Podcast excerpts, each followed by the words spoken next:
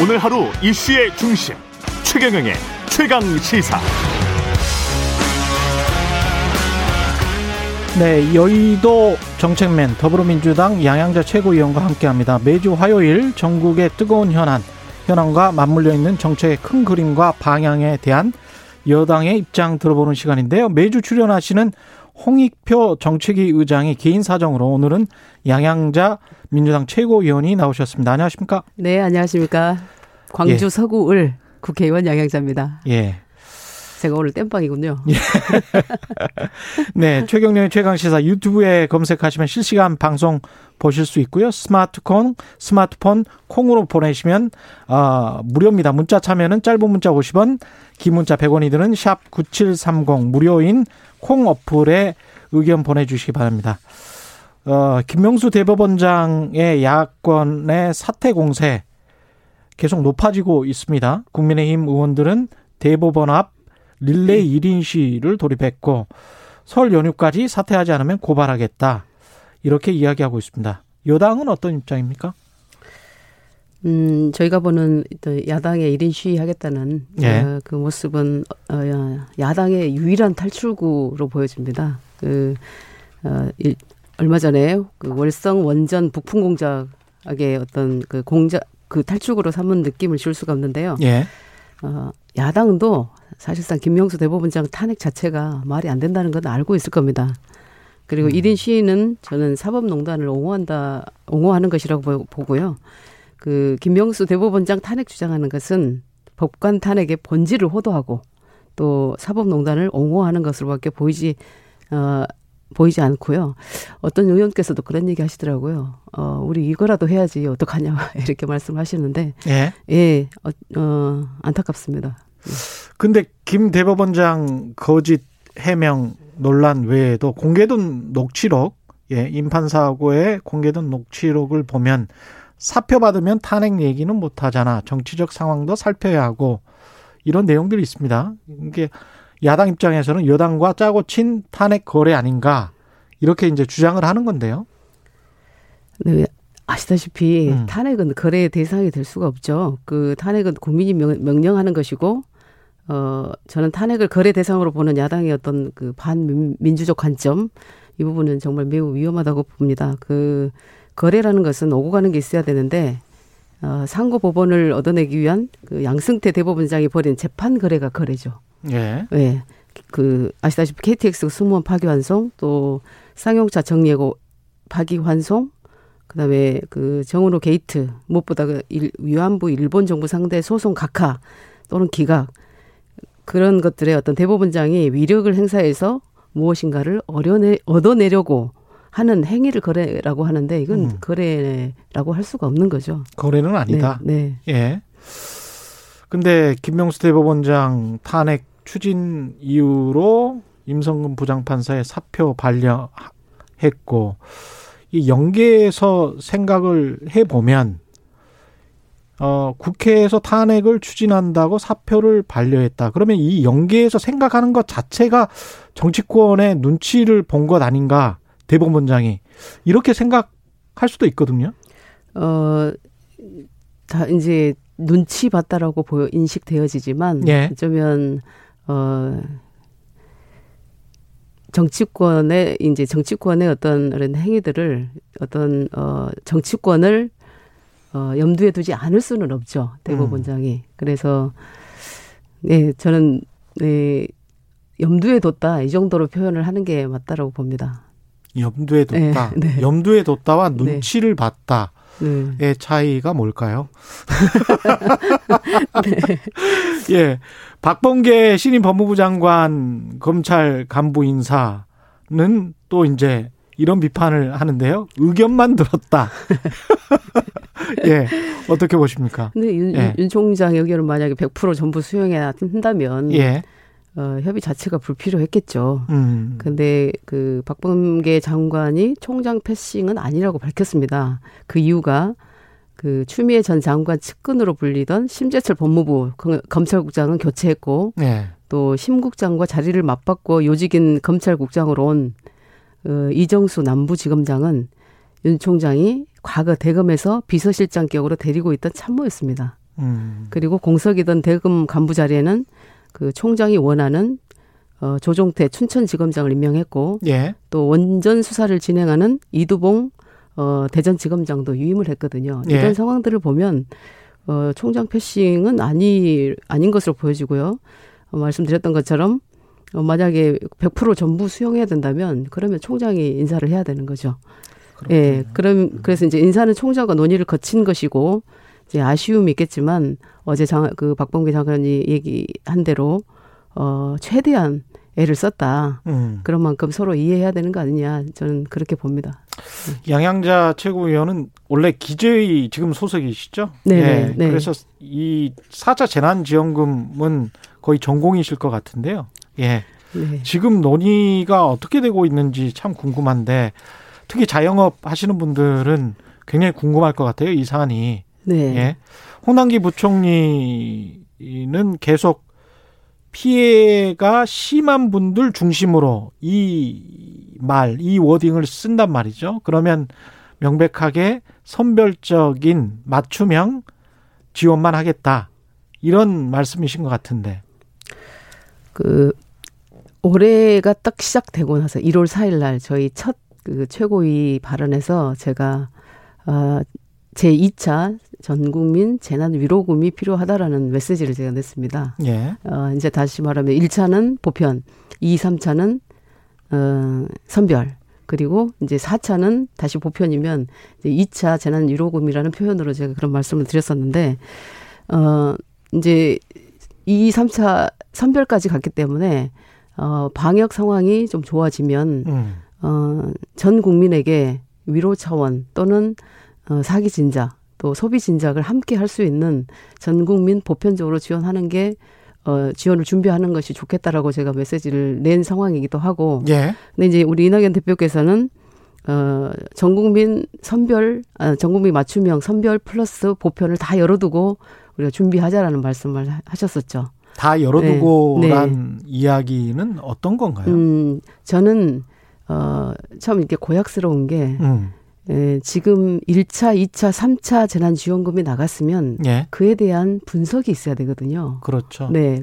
정량적 자료를 근거로 한 분석된 어떤 결과가 있어야 경제적 효과. 그렇지요. 예. 효과 그리고 어 어느 정도의 어떤 성과가 있었는지 또는 음. 소비 진작이 되었는지 예. 그리고 국민들께서는 어느 정도로 만족감을 가지고 계시는지 이런 어, 정량적 데이터를 근거로 해서 그 다음 next stage가 정해져야 되는데 어, 늘 정치권에서는 먼저 먼저 가서 선별로 할 거냐 보편으로 할 거냐 그러면 얼마로 할 거냐 이런 것부터 묻더라고요. 그래서 굉장히 저는 어, 그런 부분이 고약스럽기는 하지만 예. 어, 다시 한번 말씀드리면 선별 보편 다 열어놓고 음. 어, 지금은 어, 4차 재난지원금은 경제 백신이라고 저는 생각을 합니다. 음. 그래서 경제 백신이기 때문에 반드시 편성을 해야 되고, 근데 이제 방식, 방식과 지급 기준 등에 있어서는 이제, 어, 논의가 오가야 되는데, 그 총론 차원에서는 이미 공감대가 형성되어 있다고 보여지고요.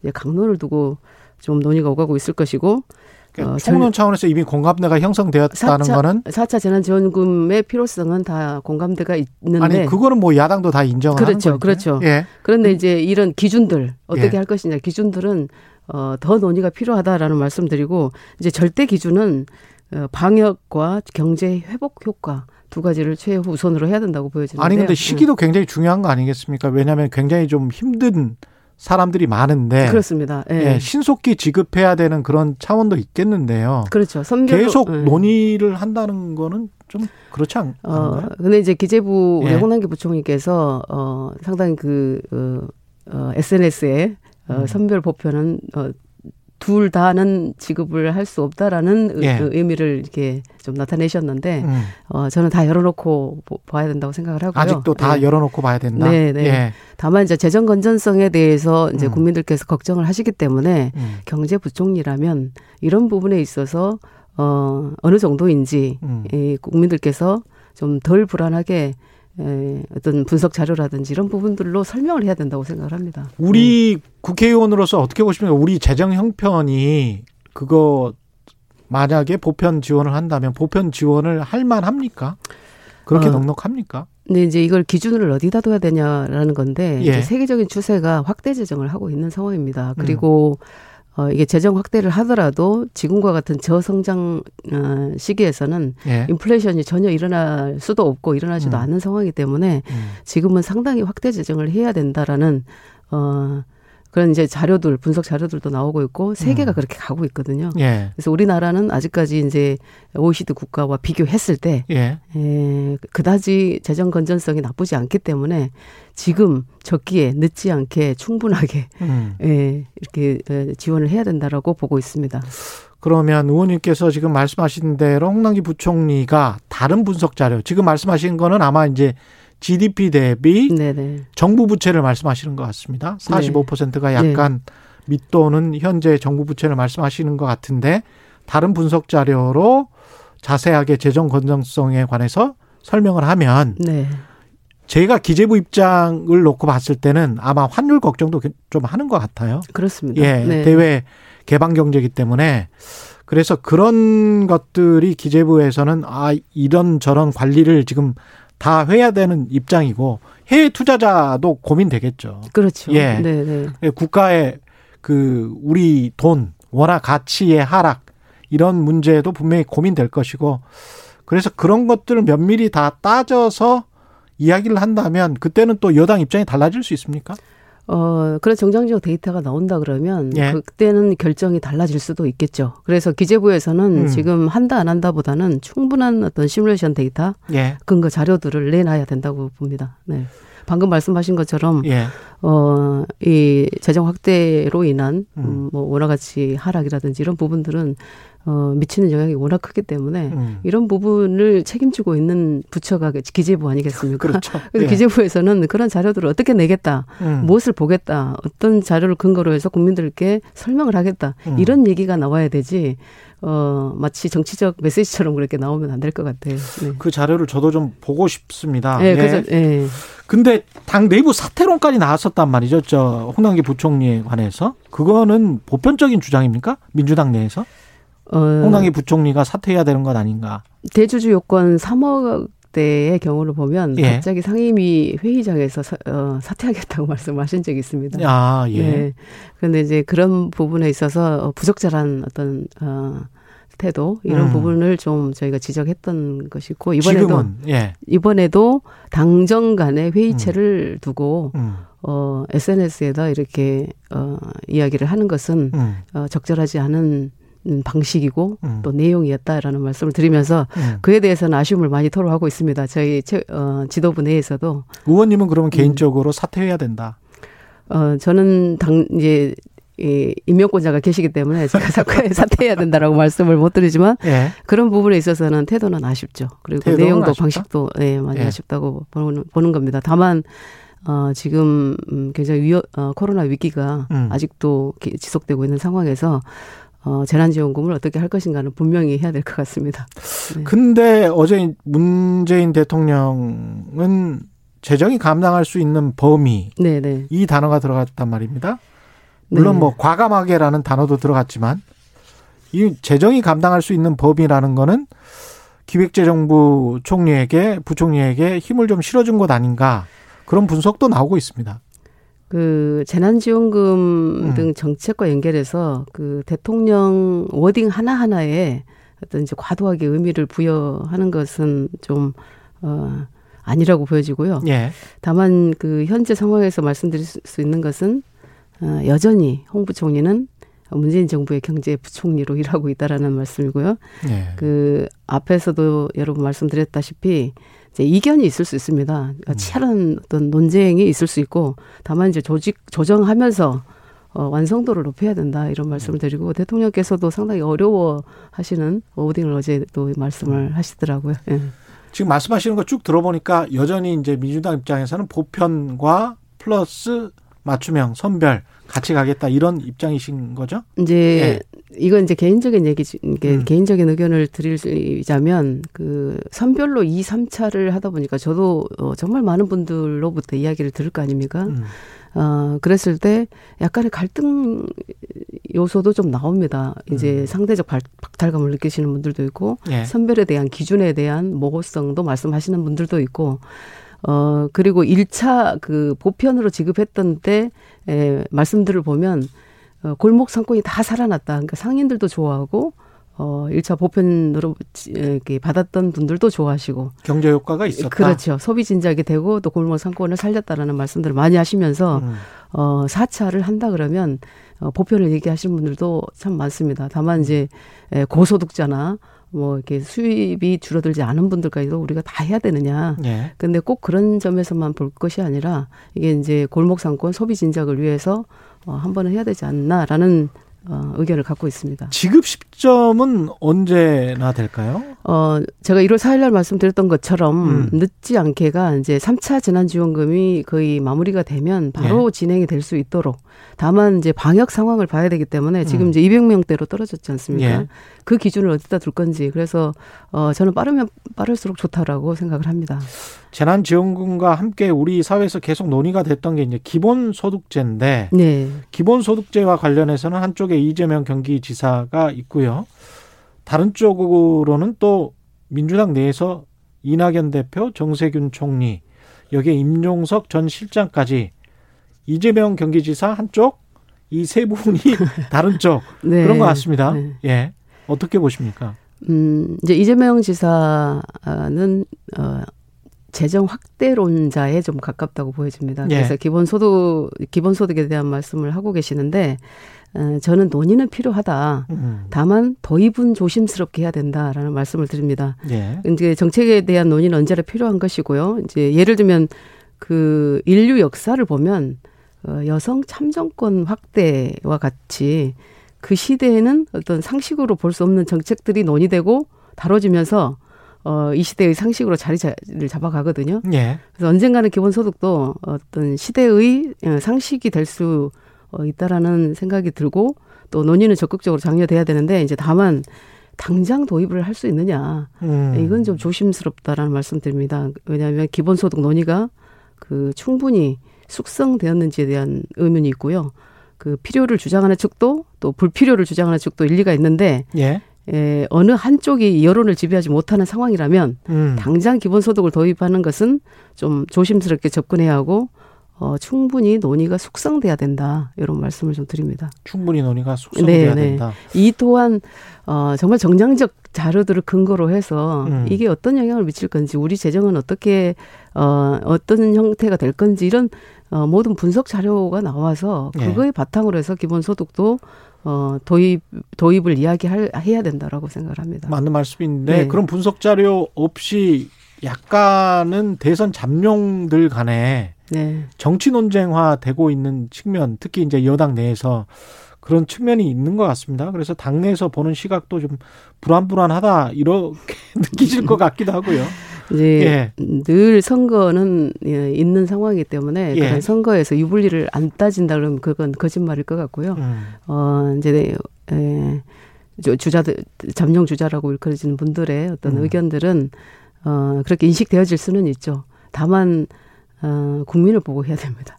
우리 음. 재정을 보고 또 우리가 감당할 수 있는 어떤 정책인지 이런 것들은 분명하게 어, 파악이 돼야 될 것 같습니다. 서울시장 재보궐선거 앞두고 있는데 열린 민주당과의 통합, 당대당 통합 관련해서도 의원님 의견을 좀 듣고 싶습니다. 예.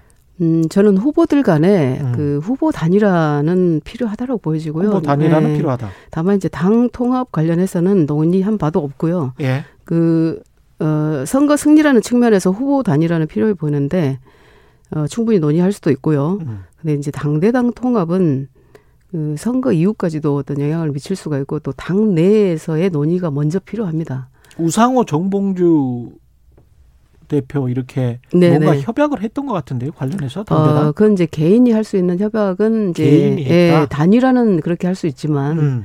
어, 당대당도 그때 당대당은 이야기?